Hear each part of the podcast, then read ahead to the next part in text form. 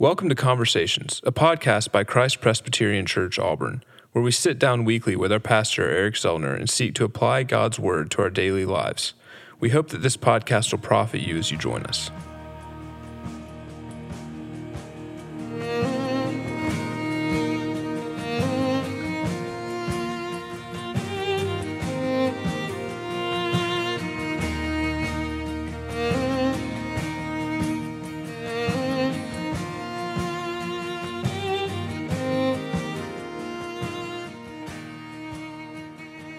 Welcome back to the Christ Presbyterian Podcast. This is Conversations, Episode 2, titled Podcast on Podcasts. For all of our listeners out there, um, whoever you may be, if you're not a member of Christ Presbyterian Church or you don't regularly attend our worship services, uh, just to fill you in, Eric, our pastor, has been preaching through the book of First Corinthians here recently. Uh, and, and a few weeks ago in the office, uh, we were talking about 1 Corinthians chapter 4, and Eric um, said some really great things, had some great thoughts on uh, noise in our culture and things that we hear. So, kind of gave us the idea to do this podcast. So, Eric, do you want to fill us in on what that was? Sure. Yeah, we were talking in the office about um, the the concept of of how many words and the volume of information that that we receive um, nowadays. In in former days, before even things like radio and stuff like that, people were people got their information by virtue of reading, and now in the culture that we live in, people take in um, you know podcasts, they take in a 24 hour news cycle, they they're digesting. Uh, a volume of information in in Twitter in the form of 140 characters, and and so there's a there's a real urgency to put forth something that seems or feels pithy, and it won't be hard for you to find uh, somebody who who tweets and retweets and retweets and retweets this this really pithy, cool statement. And so it it seems pretty obvious when we look at 1 Corinthians chapter four that there's a real implication between words uh, and and words which come in as noise, and what Paul talks about as words that produce power. Um, and what Paul means by that, in the context of a of a place where uh, there's a pride problem in the church. He is speaking of words accompanied by the Holy Spirit's power that actually bring about transformation, that change people's lives. So that's really where we were talking about it. Great. So before we jump into that, let's um, let's read the text and and uh, and go through this. So, is it good with you if we go ahead and read the text? Yeah, please do. Thank you. All right, so we're going to be reading uh, 1 Corinthians chapter 4, verses 14 through 21. Uh, and again, if you would like to read along with us, we're using the English Standard Version of the Bible. Beginning in verse 14. I do not write these things to you, to, to, I do not write these things to make you ashamed, but to admonish you as my beloved children. For though you have countless guides in Christ, you do not have many fathers. For I became your father in Christ Jesus through the gospel. I urge you then, be imitators of me.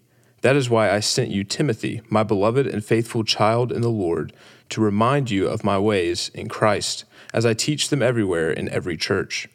Some are arrogant, as though I were not coming to you, but I will come to you soon, if the Lord wills, and I will and I will find out not the talk of these arrogant people, but their power. For the kingdom of God does not consist in talk, but in power. What do you wish? Shall I come to you with a rod, or with love in a spirit of gentleness? All right, so we see in this text that Paul refers to many guides, and he contrasts himself as a father to a guide. So when we read this text, what is the difference between a guide and a father? Yeah, I think that actually is a part of what got me to thinking about this culture. Uh, William, you, you recognize that he's making a distinction between those who are in the church and, and, are, and are acting like guides, and, and he's saying, I'm actually a father to you. Now, certainly, he means I'm a father in the sense that I'm the one who shared the gospel with you. You're, you're following the faith that I've passed along. But uh, he's making the distinction with guides as someone who really desires to to draw out or uh, create followers. The, the guides are people who are looking for followers instead of fathers who are looking for uh, changed lives, transformed lives. And so I think when we talked about this in the sermon, um, I, I made a distinction between people in our culture who want followers, who want people to listen to them because they are gurus, and those who are actually looking for uh, for help. And I make I would make the distinction in my own family, right? I I might ask somebody to help guide my kids on uh, on how to swing a tennis racket or how to shoot a basketball. But when it really comes to life transforming things, I want to be the the voice because I actually care infinitely about where they are and where they're going. So it's it's the difference of being invested for self or being invested for the good of the of the individual. Right. Right. So as we move down in the text, Paul states that the kingdom of God, uh, the kingdom of God consisting of sons and daughters with uh, fathers, does not consist in talk, but in power. So, how do we distinguish between plain talk and power when so much of our faith and, and influences in our modern society are displayed to us through words? So, so what does Paul mean when he says power in contrast to plain words? Well, and, and I think that's actually the the most um, pressing matter of that last section of the whole text. So, verse 20, the kingdom of God does not consist in talk, but in power, is really uh, it's the punch of the entire section. Um, and the heart of what he means in this, of course, is that words have a have a way of creating a, a feeling of being helpful, but words in themselves do not change people's lives. And so, when I when I preached on this, we talked about the fact that that you can right now avail yourself of information, uh, whether the internet or through podcasts or other formats, where you can encounter somebody who's an expert in whatever field you want to find. So they, they can you can find a podcast on astrophysics, you can find a, a podcast on how to organize your closet or your kitchen. Um, and all of those things are are clever and cute and useful and people are in our culture dying to have somebody follow them and listen and actually care about what they're talking about uh, that's wholly different from a transformed life and that's so when the apostle paul is talking about this he's actually critiquing those who are good at rhetorical skills who have a, a really silver tongue uh, with those who actually are speaking words that bring life and so uh, plain talk is often used. I mean, we, we recognize this in politics. Plain talk is used by politicians uh, to coerce or twist or guilt people into action or move them to a particular action. And we recognize that those, those have the appearance of being powerful. But there's a really big difference between getting someone to do something once or maybe even twice and having someone's heart deeply transformed so that it becomes the longing of their heart. Um, and I think when you look at this passage, that's the difference between plain talk and, and, and the words of power that are brought about by the help of the Holy Spirit um, in the preaching of God's word. Right. The God's word has the ability to change lives. Yeah, that and, and that's the distinct difference. And I, I, think so. The heart of this podcast had so much to do with reflecting on the amount of noise that people are taking in and the volume of information that they can get, in contrast to the actual coming to sit under the preaching of the word and ask for the help of the Holy Spirit to transform them. In fact, I I uh, I, I have noticed, and, and you probably have too that the vast majority of people are not trying to figure out what to do. They're trying to figure out how to actually do what they know they should be doing, right? And that's totally different, right? Um, it, and so when he says the kingdom of God does not consist in talk but in power, he's making a distinction between uh, having a, a, a simple cerebral knowledge of what I ought to do and actually being empowered by the Holy Spirit to do something. And those are completely different. Well, thank you. That was really helpful uh, talking about the transformative power of God's Word. I think I remember in the Westminster Shorter Catechism uh, talking about uh, the Word of God or God's words are uh, a guide or a rule to direct us in how we may glorify and enjoy Him. And when we when we think about that, uh, how does that kind of inform all these voices we hear in in our modern day? I think that that's actually the heart of of this entire podcast, William, and it's and it's true for it, it's an issue for this reason. The the vast majority of the world is currently looking for an expert in a field and they and they can access experts in hundreds of fields. And and I'm fairly convinced with voices like uh, Oprah and Matthew McConaughey that there is a desire to go listen to somebody who has something to say spiritually. Um, and so the world is looking for an expert in a particular field, but they're also looking for gurus who can be thought of as experts. And so then what happens is people who uh, who live in Hollywood and might be really talented as actors or actresses are given uh, a microphone and asked their opinion on uh, public policy, on public health, on on government housing, on taxation, on on the border. They're asked all these kinds of questions, and because they're used to being heard in one area, people are more than willing to give their opinion on areas that they really have no clue about, right? And so oftentimes if somebody comes into my office and, and I'm a pastor and my, my whole job is to open the Bible and to teach the Bible. If somebody comes into my office and they want to know what I think about taxes or real estate or something like that, I might have an opinion, but I have to be really clear. Like you don't really need to take my opinion on on real estate. Um, I, I got a million thoughts on lots of things. That's not where my authority lies. And so the way that the Westminster Confession delineates that the Word of God is the only word, the only rule that directs us how to live under the reign of King Jesus, uh, because that's telling me that, then it tells me that every other voice that talks about every other thing only has a, a power, or you might say, really authority, in that limited area. So when I come to the Word of God on a Sunday morning, I recognize this is the one word that governs and rules with authority over my spiritual life. Right? So if I want to know about real estate, I'm going to go listen to a, a, podcast on real estate or I'm going to ask a realtor. Um, if I want to know about the spiritual things of life, eternity, heaven and hell, my own sin, my own need for Christ, I, I do not go anywhere else other than the Word of God. Uh, and that's what directs uh, me uh, in life. Now, unfortunately, uh, and this is where I think uh, our world is is troubled because anybody will speak on anything. We think anybody's worth listening to on anything, and they're not.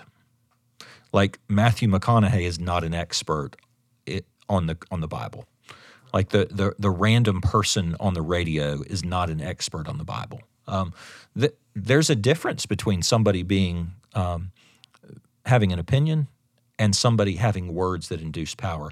And what, what we're saying and what the scripture is saying and what that Westminster Confession, I mean Westminster Shorter Catechism question 2 says is the word of God is the one place that governs how we are to live and respond to this merciful God. Yeah, and and um, to to kind of think about who does kind of have that authority um, to to speak God's truth into our lives. Jesus actually gave that power to his church to put the stamp of approval through ordination. Would that be correct? Yeah, yeah. I mean, certainly there's there's got to be some parameters by which somebody gets um, trained and is prepared to to speak on the Word of God. Um, and, and it's not because the Bible's. You know, we talked about this last time. Because the Bible's an ancient document everybody can't be an expert on it. Um, if I speak to a student who's majoring in aerospace engineering, um, it would be arrogant and stupid of me to pick up their aerospace engineering textbook and go, you know, I kind of have some problems. I think he's pretty inconsistent here. Uh, because everybody knows I don't know anything about aerospace engineering, right? But why is it that everybody believes that they have the ability to come to the Bible and shred it apart for its quote unquote inconsistencies or various things like that. I just think um, we recognize that spiritually speaking, you've got to come to the Bible and recognize that when the word is preached from the Bible with the help of the Holy Spirit, there is power and authority. Uh, it's totally different from every other voice. And And when um, you know we we start on the square one is this is God's word, and we build up from there. Uh, it's not up to us to to kind of decide that. So if we take what you said um, about you know the word of God transforms, and and what you just got done articulating. Um, we kind of realize, and this is unpopular for our culture, but we realized what happens on Sunday morning when God's people come together and a man ordained by the church preaches God's word, reads the word, and explains the word. There's something special going on there. So, what when we have all these different speeches and people who want to have authority, uh, what's particularly different about Sunday morning standing up preaching the Bible and the speech that I hear on my Tuesday morning podcast? Uh, yeah, I think it's a the distinct difference between uh, that Sunday morning uh, preaching of the word is um, opinion versus the voice of God. It's a totally different thing, right? Um, because I've had realtors who didn't exactly know everything about real estate right? Uh, and and there's times that they can give opinions. People go to lawyers and ask them their their legal opinion, and the word that follows it is opinion. But when you come to the Bible and you come to the Scriptures, and we we actually believe that this is the uh, the only infallible rule, the only infallible measure of of what we believe and why we believe it, then we're saying that this has an authority because it's God speaking, as opposed to uh, me just standing up there on a Sunday morning waxing on about my my opinions about stuff. Um, so my contention is that we got plenty of opinions, uh, and the world is is inundated with opinions, um, and they're probably worth um, only. Um, well, let's just edit that part out. Um, opinions are really only as valuable as as the truth that they contain. Um, and so when we come to the scriptures and we're preaching the scriptures, we need to simply acknowledge that the Bible is authoritative because it's God speaking versus man's opinions. So when I'm listening to a podcast on real estate, I can take that information and discern if I want to apply this or not. When I come before the preaching of the word on the Lord's day, this is God's word being given to me, and I have to apply this to my heart. This is really the Holy Spirit applies it to my heart, but it's not up to me to discern. Oh, I liked that. I didn't like that. I think I remember you even saying something about someone uh, would jokingly grade your sermons. Um, yeah, yeah, there. Yeah, so we everybody comes uh, away from church and they go. They'll sit around the lunch table and they'll evaluate whether or not they liked a sermon or not. Um, and, and and that doesn't I mean it doesn't affect me or bother me because I'm not present for most of the critiques I'm sure but but the but the reality is the word of God is is always critiquing us. Because it's authoritative the word of God is the one that's doing the evaluating. Um, and and that's so our posture toward it should be one of humble reception to receive the word with a kind of humility to to take it and apply it to our lives. That's super helpful. So if we have that mindset and we're we're coming to the Lord's Day with that mindset, what are some practical things that we can do um, to to get us on Sunday morning uh, ready to receive this mm. admonition? Yeah, that's a great question. You, I think first you got to make uh, Saturday night a different evening than every other night of the week. You actually have to probably make plans to get a, a, good night's sleep. You need to make plans, if possible. If you know where your pastor is preaching, you need to read the text of Scripture that he's going to be preaching from. Um, and, and then when you come to church on Sunday morning, you recognize uh, that your biggest problem is not trying to figure out whether your, your socks match your belt, but really whether or not your heart is in a place of being humble to receive the implanted Word of God. And so I, I, I just recommend people come with a with a prayerful uh, attitude, uh, asking the Lord to help them and give His Holy Spirit, not just for themselves, but for the body of believers that's gathered uh, to hear the word preached. Right. That is that's very helpful. Thank you so much for for this word and um, and doing this. Well, we hope that um, all of you have been helped by this podcast and it's been a blessing to you. Uh, it's our prayer that you will begin to approach the Word of God, um, ready to receive it, uh, prepare for it, and we pray that as uh, you've been blessed by this, that you would go out and be a blessing to others. See you next time. Thanks so much. Bye.